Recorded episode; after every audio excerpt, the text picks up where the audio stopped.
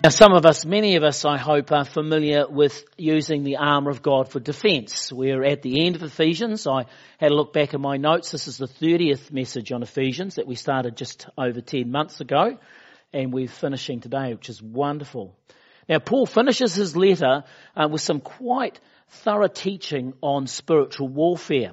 In the last couple of weeks we've been looking at defence. And for example, uh, one of Satan's favourite schemes is to bring to mind a past sin, a major blunder, something that makes us cringe. I think we all have at least one of these or more. And though we've repented, and though we've got right with God and experienced His forgiveness, the devil, he loves to accuse us and bring us under false condemnation. And so a voice in the back of our head starts up, uh, you call yourself a Christian. That's that first fiery arrow. You remember when? And there's that second fiery arrow. You're a hypocrite. The third fiery arrow. How can you call yourself a Christian and go to church? And there's another fiery arrow. Or you turn to prayer and that voice says, you hypocrite, how can you pray?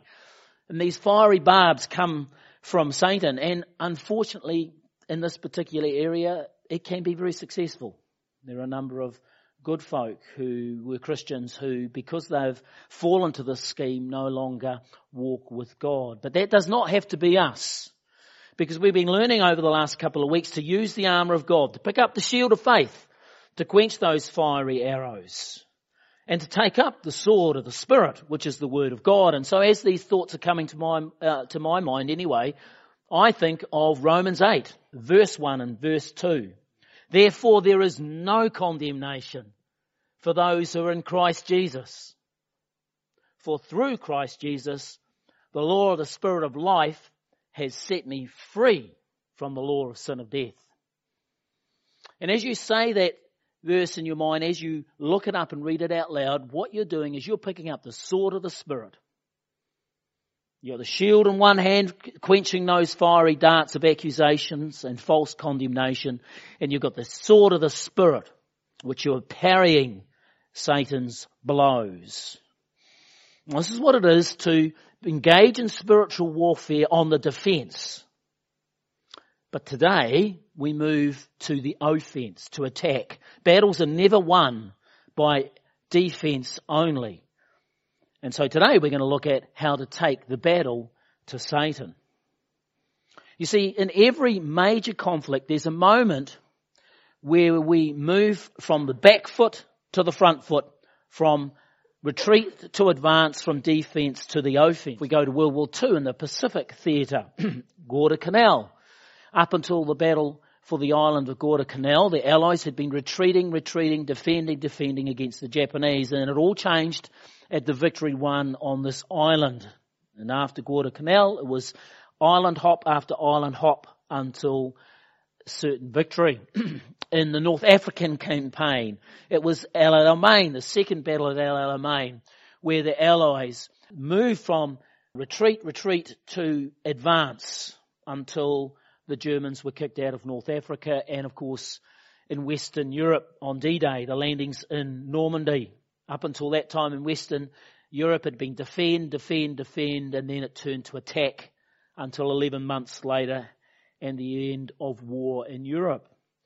And it's a similar with spiritual warfare. There are times when we defend, we defend and defend, but we must never be happy to stay on, only on the defense. We must turn to the offense, to attack. And to do this, we need three things. We need a goal. When you've got a military campaign, you need a goal. Then the second thing is you need some strategies. How are you going to reach that goal? And then you need to implement those strategies. And that's what we're going to look at today. We want to be clear about our goal in spiritual warfare when we go on the attack. We want to be clear about our strategies, about how to do about it, and then clear what each one of us is going to do. Implementation. So first, the goal. What is the goal of our offensive campaign? Our defensive goal when Satan attacks is to stand firm and not to cave in against his schemes. But what about our goal as we attack, as we take the battle to Satan? Well, to answer this, we need to look to our commander in chief, to Jesus. What was his battle cry? What was his goal in spiritual warfare? And to answer that question, we're going to go to a very familiar passage, John 3:16. Trust that everyone here has that memorized in some version or not. For God so loved the world that he gave his one and only son so that whoever believes in him shall not perish but have eternal life. And this lays out Jesus' mission here because the default for everybody, for every human, man and woman, through history, our default is to perish. Eternal death. We're on a broad road, Jesus said, that leads to destruction unless we do something about it. And so John 3.16 tells exactly what Jesus is going to do about it. He's come so that we should not perish. He's come to rescue us, to take us from the broad road to the narrow road. Now many of us focus on the good news of that verse and we don't really come to terms with the bad news.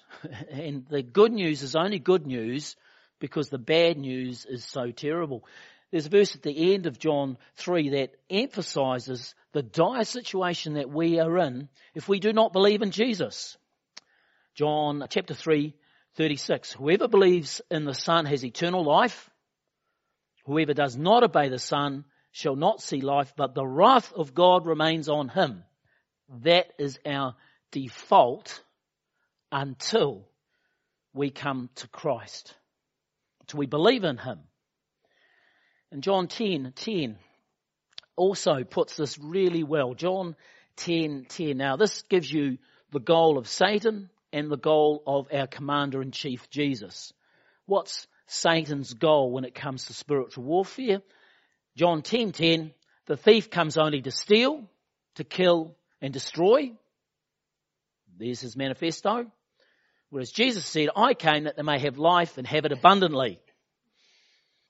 So there we have this all laid out in front of us. We have our goal. The goal is the same as Jesus and we can summarize it like this. Our goal is to rob hell to populate heaven. I mean, that's our goal. Right? People are on the broad road to hell unless we partner with Jesus unless we enlist in his army and are helping to rescue people from the broad path to the narrow path for their journey to hell to heaven. I mean, that's the goal of spiritual warfare. That was Christ's goal and that is our goal as well. Now we need a strategy for that. How are we going to rob hell to populate heaven? We certainly don't do it on our own. And so the first strategy, and we find this as we turn to Ephesians, our Ephesians passage, and we find our first goal from verse 18. Verse 18. Praying at all times in the Spirit with all prayer and supplication to that end keep alert with all perseverance making supplications for all the saints and also pray for me. And so, it is no coincidence that as Paul is teaching about spiritual warfare that he moves from the armor of God to prayer because that's how we put the armor into work through prayer. That's our first strategy. Notice how verse 18 also tells us how we are to pray. We are to pray in the Spirit. Now the phrase praying in the Spirit is open to a misunderstanding. Those from a Pentecostal or a charismatic background I often think this is an encouragement to speak in tongues, to pray in tongues. However, though speaking in tongues is a legitimate gift of the Holy Spirit, elsewhere in the Bible it makes it clear that not everybody has the gift of speaking in tongues. Yet here it's very clear that every Christian is to pray in the Spirit. And so Paul is not referring here to praying or speaking in tongues because not everyone can do that and but everyone can pray in the Spirit. So if you do have the gift of praying in tongues, by all means, use that in spiritual warfare, but that's not specifically what's being referred to here. Now, there's a, a, second misunderstanding that's possible here. Some people might believe that it's praying in the Spirit as being overwhelmed with ecstatic feelings.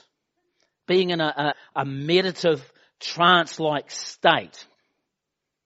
And that's not what praying in the Spirit means here. Now there are some Christians who may experience this from time to time and that's all good and wonderful. But again, that's not the focus nor the intent of praying in the Spirit that's talked about here. The clue to what praying in the Spirit means is actually in the preceding verse, in verse 17. What does verse 17 instruct us to do? To take up the sword of the Spirit which is the Word of God. So praying in the Spirit is praying the Word of God. Got nothing to do with how you feel.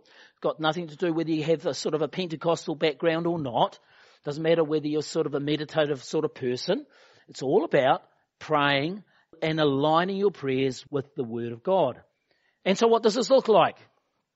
Well, since the beginning of the year, I have been encouraging or pastorally nagging you To do what?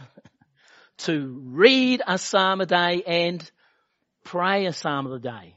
And what you're doing there is you're actually getting the sword of the Spirit out and you're polishing off the rust. And you are using the sword of the Spirit in prayer. When we pray the scriptures out loud or our prayers align with the scriptures, then we are praying in the Spirit. Why? Because we're using the sword of the Spirit. And so in our devotional time, you may have a concern with a friend who's suffering from depression. And she's not a Christian, but your heart, you just feel for her. She's been a friend for years and you just want her to be healthy. And so you happen to be reading Psalm 107. And 107 goes like this. Some sat in the darkness in the shadow of death, prisoners in affliction and in irons. They fell down with none to help. And you think, oh, that's Jane. that just so describes Jane. But then the scripture goes on, then they cried to the Lord in their trouble, and he delivered them from their distress. He brought them out of the darkness, the shadow of death, and burst their bonds apart. You think, wouldn't that be amazing if Jane could experience that? And so you say, I'm going to pray this verse. And your prayer may go something like this, and this is you getting the sword of the Spirit out. and this is you engaging in spiritual warfare, and you pray something like this, Lord, I pray for Jane, who's trapped in darkness, who's trapped in the shadow of death, who's a prisoner of dark thoughts and depression. I pray your love will break through, and that she'll cry to you for help. And I praise you because of the cross, Jesus, and all that you did and that you can. You have the power to deliver her from depression. You brought me from my dark place. You've broken my bonds. And you can do this for Jane. I come against the devil and all his scheming in Jesus' name. Amen. So what have you done there? What you've done is you've engaged in spiritual warfare. You've gone on the attack. You're attempting to rob hell to populate heaven. You've got the sword of the Spirit and you're on the attack and you're praying the kingdom of God in Jane's life. You're using the sword of the Spirit to pray in the Spirit. So that's our first strategy. Our first strategy is to pray, not to give up, to persist. The second strategy that we have in Ephesians is to proclaim, verse 19. And pray also for me that the words may be given to me to open my mouth, in opening my mouth, boldly to proclaim the mystery of the gospel, for which I am an ambassador in chains, that I may declare it boldly as I ought to speak. This is the second strategy for advancing the kingdom of God, and that is to proclaim, to share Jesus, to open our mouths. We pray about people like Jane, and then we speak to people. So you might, t- might take Jane out for a coffee and the conversation is going well and there's an opening there and you're thinking, oh Lord, I really don't want to be here at the moment. I'd rather not broach this with Jane. Uh, do you feel like that or is it just me? you're praying about it and you've got this opportunity and then you want to run a mile. And then you think, oh, oh I don't know what words to say, Lord. and then you just got to step out in faith and say something like Jane. Look, I know you're going through a tough time. But God loves you. I know He does. And He sent Jesus. And Jesus can make such a difference in your life. He can bring light where there's darkness. You need not languish in the blackness of your depression. You can have abundant life. So you prayed in the Spirit, and now you're proclaiming. You're proclaiming Jesus. And you don't have to get the words exactly right. I mean, Paul is probably the greatest evangelist who's ever lived. And you read Acts and you think, man, that guy's got courage. Now, what's he praying here? He's saying, Ephesians, the church of Ephesus, pray for me. Pray to give me boldness. And you're thinking, this is Paul. He must be the boldest Christian that ever lived. Pray for the words that I can say. And you think, Paul, you've just written about 13 letters. You've written most of the New Testament. You don't need prayer for words, you've got them all. But he's saying, pray for me. And that's because he's discovered what we need to discover that God only gives us grace for today. We cannot live on the grace of yesterday. So Paul may have stood up in Ephesus. He, called, he talks about the lions of Ephesus who were raging against him. And he preached the word of God and he was bold. But that was yesterday. Now he's in prison. And he needs grace for today. And you might go back to the time when you were very bold and you used to share the faith, or you did something very courageous and good on you, but you cannot live on grace that was given you yesterday. If Paul was here today, he would be in just as desperate need for grace for today as the most timid one among us. And Paul was humble enough to pray. Ephesians, pray for me that I may be bold and have the right words to say. And so, this is the strategy. Paul's strategy. First of all, we pray in the Spirit, which means we use the Word of God, and then we share Jesus. Now, let's, how are we going to put this together? Implementation. How are we going to pull this together? Implementation is another word for take homes. It's just a bit fancier, hmm. sounded a little bit more military. I thought so. Instead of take homes, we'll call it implementation. Same thing. So, prayer. How are we going to pray in the Spirit, the Word of God? Well, I kid you not. While I was typing in my office, that illustration from Psalm 107 and that whole thing, I got this package in the mail from Derek Prince Ministries, unsolicited. And in it were a whole bunch of these proclamation cards. Now, you've got one in your, uh, your news sheet. and I'll ask you to pull it out. Exactly what I was writing. On the back of these, there's some scripture verses, and in the front, those scripture verses are turned into prayers. And so we've mixed them up a little bit so they're all a little bit different. But this is something that you can do during the week. What are we doing? Yeah, there's scripture verses here with some guidance about how to speak them out loud and pray them. You can practice praying in the Spirit using the sword of the Spirit. Now, you can do that in any scripture verse. You don't have to use these, but these are conveniently in themes. So this one happens to be the Holy Spirit in me. Scripture verses about the power of the Holy Spirit, what he does, and then how we can pray these using the sword of the Spirit. So there's something practical that you can do. There's a whole bunch of them. I might get some more and have them out the back so that you can use them. What we're encouraging you to do is pray in the Spirit. Use the sword of the Spirit to pray. Pray blessings not only over you and your family, but other folk as well. Remembering, uh, unless people choose, they are on that broad road that leads to hell.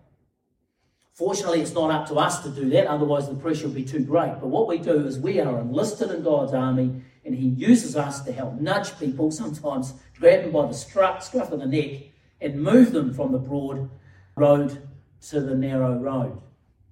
First thing, praying in the Spirit. Second thing we can do, how can we proclaim? What can we do to, to share Jesus? And as I said before, just like Paul, I, and I'm sure most of you, we need to pray for boldness and courage, as well as the opportunities, the right words to say. Not the perfect words, but just the, the right words to say. And that brings us, of course, to Alpha. And Alpha is, as Ryan has said, is a, is a well proven, well tested way of introducing people to the Christian faith. So, one of the things that you can do, or there's more than one, but one of them is to pray about who you can invite. Who can I invite to Alpha? I mean, there's different things you can do. Look, let's just step back a bit. One of the things you can do to proclaim uh, is to put your hand up and sign up so that you can put some hope booklets, gospel booklets in people's letterboxes. And um, I think most, but not all of them out and, and it's in hand. But that's one way of proclaiming. But we know that's not the most effective way, isn't it? Um, you know, we know putting a booklet there, there's no relationship between us. God has and will use Christian literature, and it's something we encourage, but it's not the best way. A better way is to invite someone to Alpha, a personal invitation, and then if they accept, you come along with, with them and you build that relationship. Yeah, another way, uh, which we talked about before, was like with Jane, taking a friend out for coffee or whatever activity that you share together, whether it's uh, around a golf or going to a movie together, or maybe you babysit each other's kids and you have a play date, whatever. A personal conversation. It's the most risky, but it's the most effective when it comes to proclaiming. So you've got some options, haven't you? Hope Project, pray that, the people will, will put those booklets up from their letterbox and read them. Be involved if you can. Second thing, invite someone to Alpha. And if you can't think of someone to invite, come along anyway, experience it, and then the next time we do an Alpha, you'll be primed and ready to invite. Third thing, just encourage you that conversation. You think, well, I really need to have a conversation with Jane, whoever your Jane is. I pray that you will have the boldness to have that conversation. And I pray and I know the Holy Spirit will give you the right words. No matter how stumbling you may feel, the Holy Spirit will make those words come alive to the Janes that are in your life. And so, let's draw this message to an end, and then we'll just close off on Ephesians. What have we looked at today? The goal. What is the goal of spiritual warfare as we move from a defense to attack? Basically, it is to rob hell to populate heaven. For all those people on the broad road, we are calling them to come to the narrow road and follow Jesus. Looked at two strategies. Praying in the Spirit, praying with this in hand, speaking out the word of God as you pray, claiming promises for those people that are lost, and also proclaiming Jesus, sharing Jesus, being that witness He wants us to be. None of us are equipped, not even Paul, but we can pray for the grace for today. And for today, we can pray for the boldness and the words to say, and we pray that every day. And finally, the implementation. Can I encourage you to give those proclamation cards a go? Spur you on to pray a psalm a day and, and um, read a psalm a day. And uh, yeah, pray in the Spirit. And also a challenge to who can I share Jesus with? Who can I invite to Alpha? Who can I prod, nudge, maybe even grab by the scruff of the neck, pull them off from that broad road onto the narrow road. And Paul, you know, he's in prison and he's been dictating this letter to Silas or maybe Timothy, someone like that. And he's coming to the end and he wants to finish off. You know, he wants to, he, you know, he's probably running out of parchment, out of a scroll. Uh, and so he said, I better sign this off. So let's read with Paul as he signs off this wonderful letter as we see this in uh, chapter 6, verse 21. So that you also may know how I am and what I am doing, uh, Tychicus, the beloved brother and faithful minister in the Lord, will tell you everything. Because this letter we read out in the church at Ephesus, and, and people say, Well, how's Paul? How's his health? Is he sleeping well? Is he eating well? You know, they'll be asking all those questions, and Tychicus, who, who's hand delivered this letter, will be able to answer all those pastoral questions. Verse 22. I have sent it to you for this very purpose, that you may know how, know how we are, and then he may encourage your hearts. And then he signs off. Peace be to the brothers and sisters, and love with faith from God the Father and the Lord Jesus Christ. Grace be with all who love our Lord Jesus Christ with love incorruptible. You know, if Paul was here today, I think his last words to us, and myself included, would be Do you love Jesus? I mean, he's written one of the richest letters in the whole Bible. It's a real treasure. But at the end of the day, this letter makes no sense unless you love Jesus. None of us do it perfectly, but that's his challenge for us today with all these big words that he's spoken and challenges, unless we have a heart for Christ, then it means nothing. But as we do love Christ, then we are promised that the Holy Spirit will fill and keep on filling us, and we will walk that adventure that each one is called to. Let's pray. Heavenly Father, what a challenge, man. So when it comes to sharing our faith, many of us are shaking in our boots. but we thank you that even Paul had that, and he had to pray day by day for courage, for boldness, and for the right words to say. So we join with Paul day by day. Give us the right words to say, Lord, and the courage. Help us to pray in the Spirit. Help us to stand strong against the devil's scheme and to be work with you to rob hell to populate heaven. We pray this in Jesus' name. Amen.